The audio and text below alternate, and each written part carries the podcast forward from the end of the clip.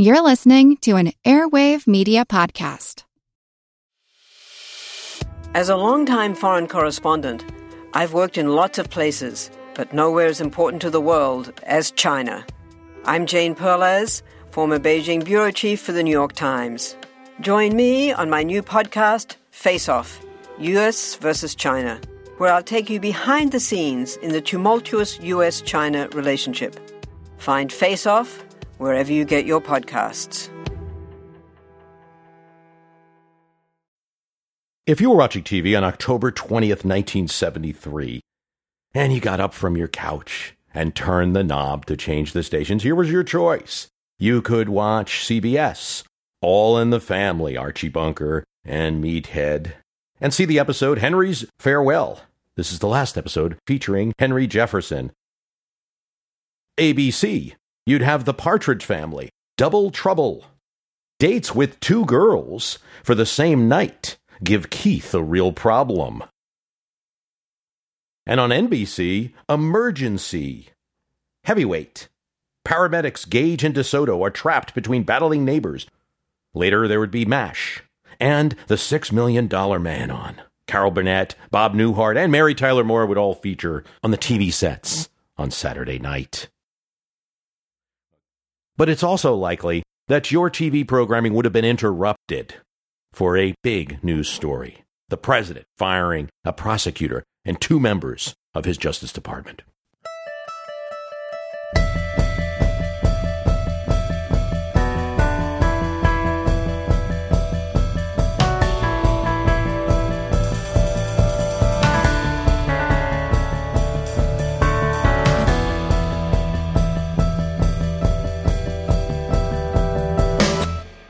The signature American event of presidential law enforcement firing happened on a Saturday because on Friday the president was still trying to negotiate a deal to avoid all this. A deal between the federal court judge, the special prosecutor designated to investigate the break in at the Watergate Hotel one year before, which by October 1973 had ballooned into a huge deal.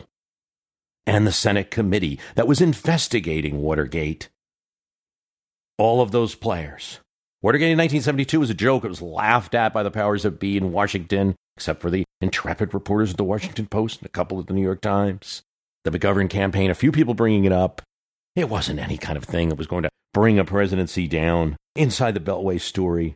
Well, the next year, really the complaint of one of the defendants in the Watergate burglary case. Complaint to a judge that a mockery was being made of justice, and the White House was involved required Senate investigation. Then, a White House counsel, nervous about his own role that could be construed as illegal, turns witness. The Butterfield revelation that there were tapes of the Nixon White House, that you could hear everything that was being said. The appointment of Special Prosecutor Archibald Cox in May 1973, and he wants those tapes. Well, Nixon says, I have conflict of branch issues here. The executive branch has to be able to conduct itself. Prosecutor wants him. He goes to court. Nixon says, Look, can we just have one person of great independence who can listen to those tapes? And of course, the White House already knows who it is John Stennis of Mississippi. He's a Democrat, but he's a Nixon supporting Democrat. And the Senate Watergate Committee is headed up by Sam Ervin, another Southern Democrat. Stennis is very respected. His integrity would be very hard to question. In fact, I can't even tell you what Stennis would have done with the tapes. Maybe a deal had been worked out, but I can't necessarily say that, viewing the situation myself. In any case, I believe Nixon felt he would get a fairer shake from John Stennis than he would from a court investigating it. It would be well, Stennis will just listen to the tapes and then see if there's anything worthy of anyone else listening to. The Senate committee head, as Sam Ervin, actually agrees to this plan. He's convinced because Nixon's saying that there's problems in the Middle East. This is October 1973. You got Israel being attacked. He's got to be the leader of the free world and everything like that. Special Prosecutor Archibald Cox does not agree to such a deal. It would be a violation of his commitment to investigate everything that he had made when he took the appointment. He's a former law, Harvard law professor who's appointed to this position by Attorney General Elliot Richardson. He still wants the tapes and goes to court to get them. The Court of Appeals, the federal court, rules against Nixon. You have to surrender the tapes. This is where you have the events of October 20th, 1973. Because the only way to stop this process now is to fire the person who's making the request for the tapes, and that's Archibald Cox. So, on Saturday afternoon, the Nixon White House summons Elliot Richardson to the Oval Office and tells him he needs to fire Archibald Cox. Richardson says absolutely not, that he has made a commitment to the Senate when he was confirmed, and he cannot do this. Okay, let's travel back 190 years from this time we're talking about. The Constitution doesn't exactly say that employees of the federal government work for the president alone, work for the American people. To an extent, they work for Congress. Doesn't exactly say that. It says the president can ask any question, ask for information from those officials. And it also gives him the executive power, which is a very vague term, but also a very broad term. And taken strictly, it means everything that is to be controlled is under his control. So it was still kind of something that needed to be decided, and it was in George Washington's time that he could command cabinet appointees, the, the, the people in the administration. They didn't work for Congress, they worked for him. So he could tell Secretary of State Thomas Jefferson, Secretary of Treasury Alexander Hamilton what to do. Now, that's not the way George operated. He would be more consultative and, you know, ask Jefferson his opinion, ask Hamilton his opinion, and the like. What about firing employees? Well, that was in the purview of the president, too. Congress tries to take it back during Andrew Johnson's administration after the Civil War. That's one of the reasons for his impeachment. The Supreme Court later says that that is unconstitutional. The bill of the Tenure of Office Act that tried to take that power away from the administration. So it's with the president. But still, you know, there's this constitutional DNA with any big federal employee, particularly like an attorney general, because they do work for the American people, and the representatives of the American people are the Senate and the House. So there's a conflict there. Richardson feels he has instructions from the Senate that confirmed him. He resolves it by simply resigning. Nixon now calls over to the Justice Department, where the Deputy Attorney General, William Ruckelshaus, is waiting. He knows exactly what's going on. He just had canceled a trip to Michigan where he's interviewing the, the new potential VP, Gerald Ford. He calls that short and goes back to Washington because he knows these events are going on. Now, Chief of Staff Al Haig calls Ruckelshaus and says, you need to fire Cox. Ruckelshaus won't do it. Your commander in chief has given you an order. Ruckelshaus still refuses. And instead of firing Cox, he dictates a letter to be sent to the White House uh, by his assistant, uh, not everybody typed in these days, saying that his obligation was to the Constitution. He doesn't fire Cox.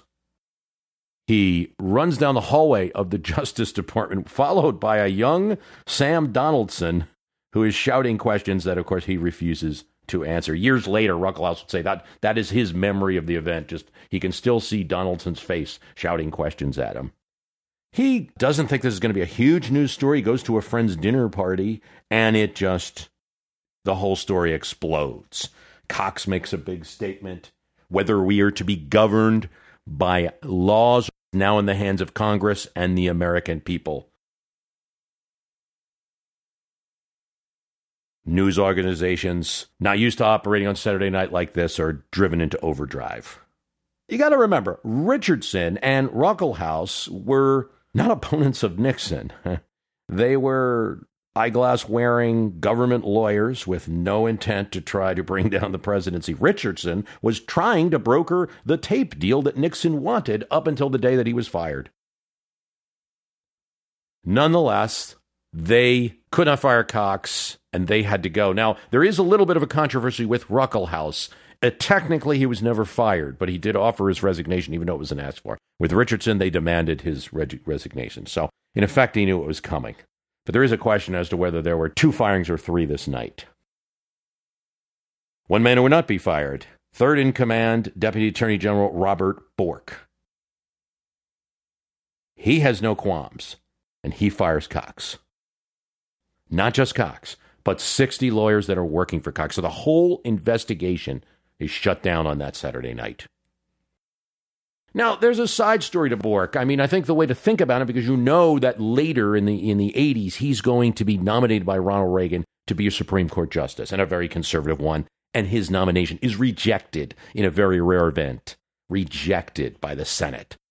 So much so that he's now a verb. To be borked is to have your nominee be destroyed in the Senate.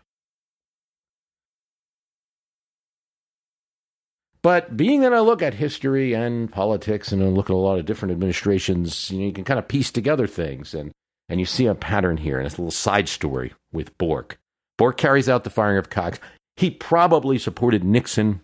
He was a Nixon supporter. He wasn't like the other guys with my, my duty to the Constitution. But he does say in his memoirs, which were published after his death, Bork says that he was offered a Supreme Court nomination if he went through with the firings. Now, again, I still suspect that Cox is a, is a loyalist anyway. But that's interesting to note. And it's not that crazy because previously Nixon had nominated William Rehnquist. Now, Rehnquist was in the Nixon Justice Department. He hadn't come from the federal court system. So it's not too crazy that uh, Bork could get a nomination down the road from Nixon. Now, we know that Reagan appoints Nixon down the line. We also know that Reagan is going to end up appointing several figures from the Nixon White House. One of them is Al Haig, who he's going to appoint to Secretary of State largely at Nixon's behest. We now know, I don't think this was something that was really known a lot in the 80s, that there are a continual stream of phone calls between Nixon and Ronald Reagan during Reagan's presidency, and that, that Reagan was eager to please Nixon where he could. So that sets up the possibility that this was a long term payoff that occurred down the road in the late 80s. And as that kind of invisible bridge, you know, Perlstein type theory that really Reagan kind of finished some things that Nixon would have wanted to do. Just something to note. No hard evidence of it except for Bork's note in his memoirs. Want to learn how you can make smarter decisions with your money? Well, I've got the podcast for you. I'm Sean Pyles and I host NerdWallet's Smart Money Podcast. On our show, we help listeners like you make the most of your finances – I sit down with NerdWallet's team of nerds, personal finance experts in credit cards, banking, investing, and more. We answer your real-world money questions and break down the latest personal finance news. The nerds will give you the clarity you need by cutting through the clutter and misinformation in today's world of personal finance. We don't promote get rich quick schemes or hype unrealistic side hustles. Instead, we offer practical knowledge that you can apply in your everyday life. You'll learn about strategies to help you build your wealth, invest wisely, shop for financial products, and plan for major life events.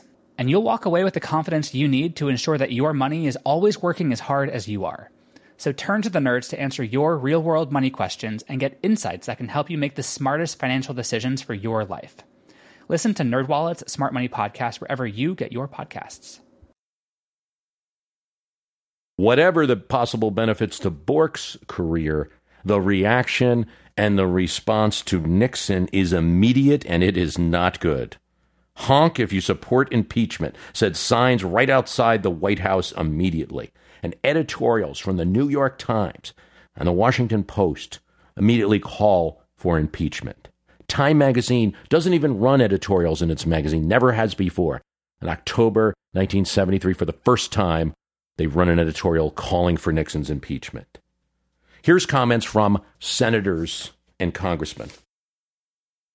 Senator Mark Hatfield observed that a move to impeach would come down like a flash flood, sweeping down the pasture land. Senator Robert Packwood argued that there was no justification for Nixon's action. The office of the president does not carry with it a license to destroy justice in America. Freshman Congressman William Hudnut of Indiana. If Nixon gives the impression he is above the law, he is going to have an impeachment problem on his hands of considerable magnitude. They're all Republicans. Democrats attacked too. Uh, Senator Edmund Muskie, very well known, very well regarded, very seen as very fair, urged the House to begin impeachment proceedings. Senator Edward Kennedy, of course, not as surprising, decried the firing of Cox as a reckless act of desperation by a president who's afraid of the Supreme Court. California Congressman Don Edwards urged Nixon to admit that he had made a terrible mistake and resign.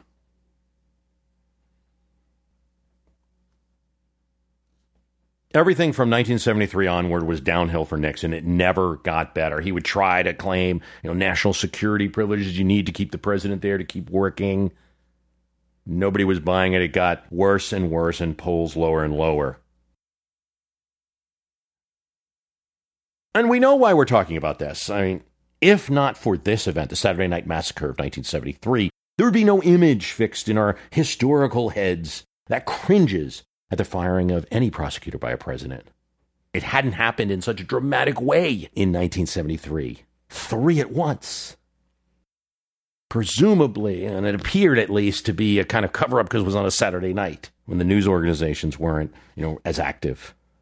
You have this kind of uh, same questions, and immediately everyone's going to the events of October 1973 with Trump's firing of James Comey, the FBI head, and the FBI was in the middle of conducting an investigation involving Russia's role in the election and any connection possibly to the Trump campaign in Russia. You can make contrasts and you can make comparisons. While a few Republicans expressed surprise about the Comey firing, they aren't as critical as 1973. The country is way more polarized now. There's some question as to to what degree Comey was investigating Trump, and you hear both sides there. On one hand, Trump Comey has said that he wasn't investigating Trump directly. On the other hand, any investigation, you know, you're going to follow where the evidence leads, and it very well could have gotten there. The contrast there is that in 1973 with Archibald Cox, it was very clear he was directly investigating the president and the people directly around him. And there had already been public testimony, there had already been many things about Watergate revealed in 1973. It's very different from the election year of 1972. So firing him, it just immediately appeared like shutting down the investigation. Nixon's action was found to be illegal. He didn't have the authority to actually fire a special prosecutor like that. Trump's is, whether it's right or wrong, in his purview president can fire the FBI director. It doesn't happen that often. We're actually going to talk about that because you're hearing about that a lot. Most notably, the difference between 1973 and now is that there was a opposition party in Congress, and Nixon's step was an affront to them and encouraged them further. Now you have a same party in Congress, and it seems like an impulsive act. It was handled miserably, just like the Saturday Night Massacre events were. There's a number of questions about this president's connection to Russia, the connections of the Trump family businesses to Russian businessmen that are close with Vladimir Putin, connection of his campaign aides, some of them who had to resign because of their connections to Russia. And at the same time, there's an ongoing investigation of Russia's role in the in the election and just general in hacking activities. But two things of note here presidents and FBI directors. I hear a lot about this now, and you know it's only happened twice in history, so that's true. You have President Trump has now fired his FBI director, and President Clinton fired William Sessions in 1993, and you're hearing a lot about that Sessions firing, and eh, in that case, it was at least publicly stated to be about his use of the plane for personal purposes, violating several of the FBI rules, just the way he ran the department. Okay, so there are only two in the in the history. Well, you also have to remember that one person, J. Edgar Hoover, held that job from Coolidge to Nixon. And during that time, relations were often tense between he and presidents. In fact, I do believe that if it were politically possible to do so, if he didn't possess so much information and influence to make a president have a really bad time if they tried to fire him, I think uh, JFK or his brother RFK would have uh, would have gotten rid of Hoover. Also, in regards to Clinton and William Sessions, yes, it's true. It was about an investigation that was requested by Attorney General Janet Reno. It wasn't like Bill Clinton out to get Sessions necessarily. And there were investigations that even predated the Clinton administration about his conduct that had needed to be investigated and needed the proper time. And then it, it came out. It also did occur in the in the in the aftermath of the, the Waco and the David Koresh compound and some mistakes the FBI made and you know, that might have elevated the tension between the president and the FBI, Janet Reno and the FBI. And that's not something that's talked about in the media accounts that you're hearing these days. You had the odd event of the Nixon Presidential Library in Yorba Linda kind of trolling Trump in a tweet saying, uh, Nixon never fired an FBI director. Hashtag not Nixonian. he didn't directly, but he told his aides kind of similar verbiage from what we're hearing that Trump may have handled it, like find a way to get rid of Gray. Uh, his his FBI director was L. Patrick Gray, who took over after J. Edgar Hoover's death during the Nixon presidency. Gray was a Nixon loyalist, but he got into trouble when he revealed in congressional hearings that he destroyed documents on behalf of Nixon. He claimed his son, writing a memoir after his death, uh, also claims they had nothing to do with Watergate, but they did likely have to do with the dirty tricks of the Nixon campaign that were kind of a tie to Watergate. So even that you can contest back and forth. Gray either destroyed them in his fireplace or dumped them in the Potomac River.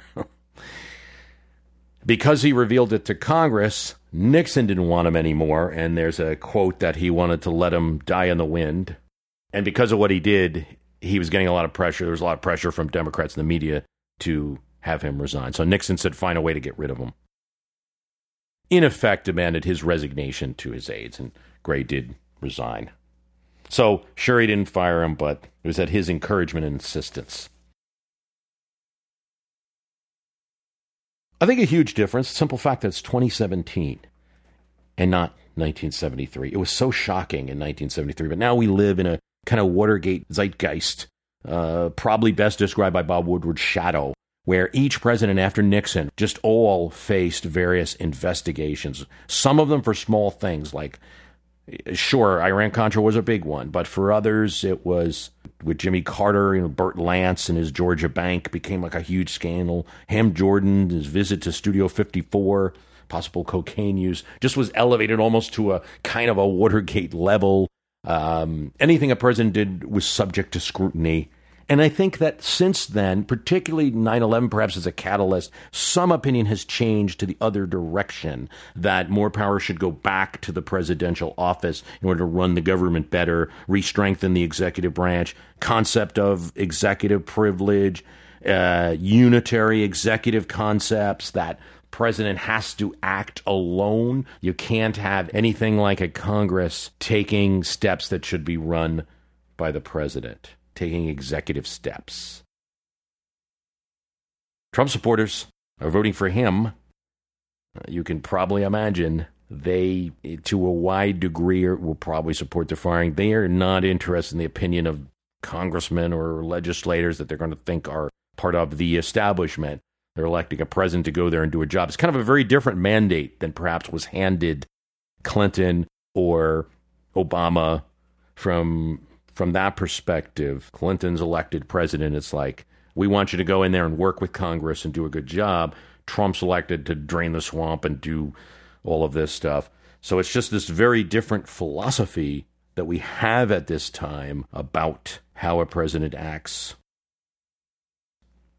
I guess you also have a president who is attempting, at least, to create his own media reality, to create his own meta. So I'm going to both act and also tell you how to interpret that act at the same time. Historical comparisons be damned. Hi, it's Bruce. Listen, we all know the news headlines are full of wild stories, like how the world is tipping towards authoritarianism, all while somehow, simultaneously, freezing, flooding, and on fire. It's a lot to take in. But what if, instead of being on the brink of disaster, we're actually on the cusp of a better world? If I've got your attention, then I highly recommend tuning to a podcast that offers a weekly dose of optimistic ideas from smart people. What could go right? is the acclaimed news podcast from the Progress Network. Zachary Karabell, and Emma Varvaloucas dive into the biggest news and most pressing topics of our time, from climate change to politics, and make the case for a brighter future.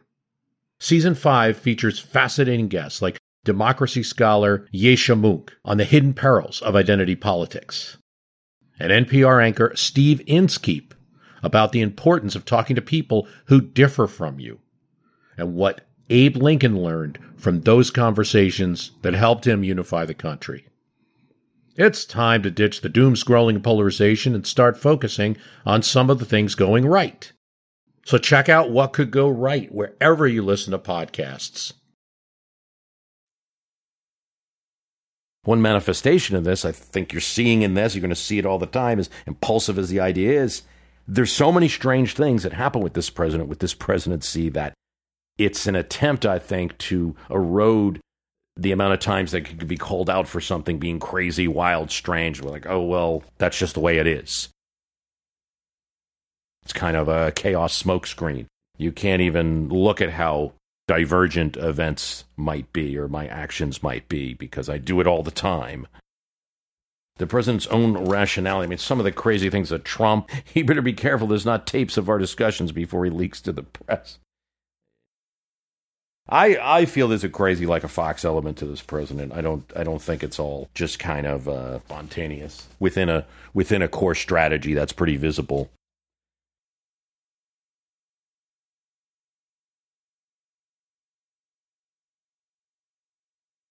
Um, I think the key historical takeaway, if you're gonna compare the Saturday Night Massacre of 1973 to this event, and I do realize that there are differences.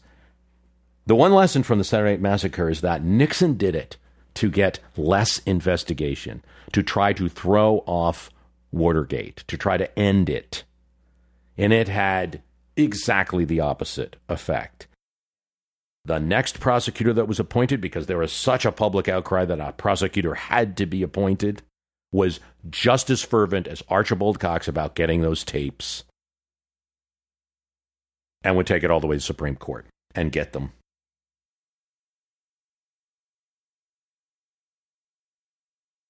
That's the kind of standard historical takeaway.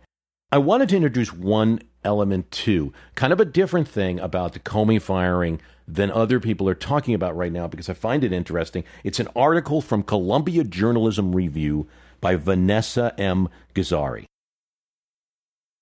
Anyone seeking further confirmation that Donald Trump's presidency is primarily a media story need look no further than surprise firing of FBI Director James Comey. According to Deputy Attorney General Rod Rosenstein, Comey was essentially let go for talking to the press. That almost surely is not the real reason he was fired, but in this case, the media is both a smokescreen and a clue. Comey's ouster falls perfectly in line with the administration's broader positions on media control, leaks, and leakers. It also offers more evidence, in case anyone needs it, of Trump's overweening desire to control the news cycle. First, let's look closely at the administration's stated rationale as to why Comey had to go.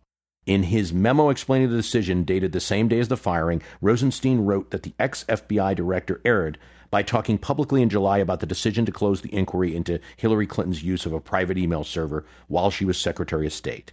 In doing so, Comey usurped the Attorney General's authority. It's not the function of the director to make such an announcement. Gezari continues to write Whatever you think of Comey's choices regarding the Clinton emails, it's not hard to read Rosenstein's memo as a screed against transparency, specifically when it comes to sharing information with the press. The subtext of Rosenstein's memo is that the FBI director and perhaps others in the Trump administration should sit down and shut up. It's not an encouraging message, yet it lines up with other recent moves against free speech. So writes Vanessa M. Gezari in the Columbia Journalism Review, and I think it's a useful note, a useful warning. I have all kinds of listeners to this program. I got people left, right, center, everywhere even if all of these investigations come to, to naught, and even if this Columbia Journalism Review story is not something that's you know pleasing to the ear Um, look at it this way uh, these warning notes are, are important. Opposition to what appears to be any infringement in rights or quelling of investigation is important. And if the whole thing turns out that there's really no there there, I think it's still essential that the critics are constantly there, holding hands up, making sure making sure that democracy prevails, that there's a free press, and if the worst crime is that it was all overhyped, well, so be it. Political actors on the stage are going to be judged for what they do. They're also going to be judged for the appearance of what they do. In Nixon's case, Nixon failed both.